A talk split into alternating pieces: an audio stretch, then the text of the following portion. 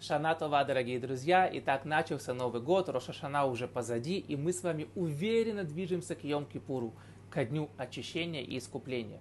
Чем же мы заняты в эти самые святые дни в году? Мы заняты молитвой, мы молимся день и ночь, слихот, шахарит, минха, майрив. Молитва, молитва, молитва. И это не очень понятно.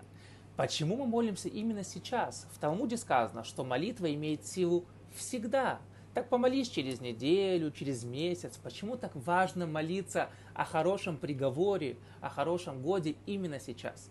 Говорят нам наши мудрецы, что в отличие от всего года, когда молитва, конечно, имеет силу, сейчас все молитвы без исключения принимаются. Это похоже на дверь. Я могу подойти к двери. Мне нужно вставить ключ в замок, подергать там ручку на себя, от себя а я могу просто подойти к дверям, которые открываются автоматически.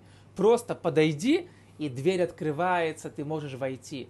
Точно так же наши молитвы. В течение года иногда нужно еще помолиться, еще что-то исправить. Не всегда молитва сразу принимается. Сейчас двери на распашку, все принимается автоматически. Нам нужно молиться, молиться, и Всевышний даст нам прекрасный год. Шанатова, Гмар Хатиматова. thank you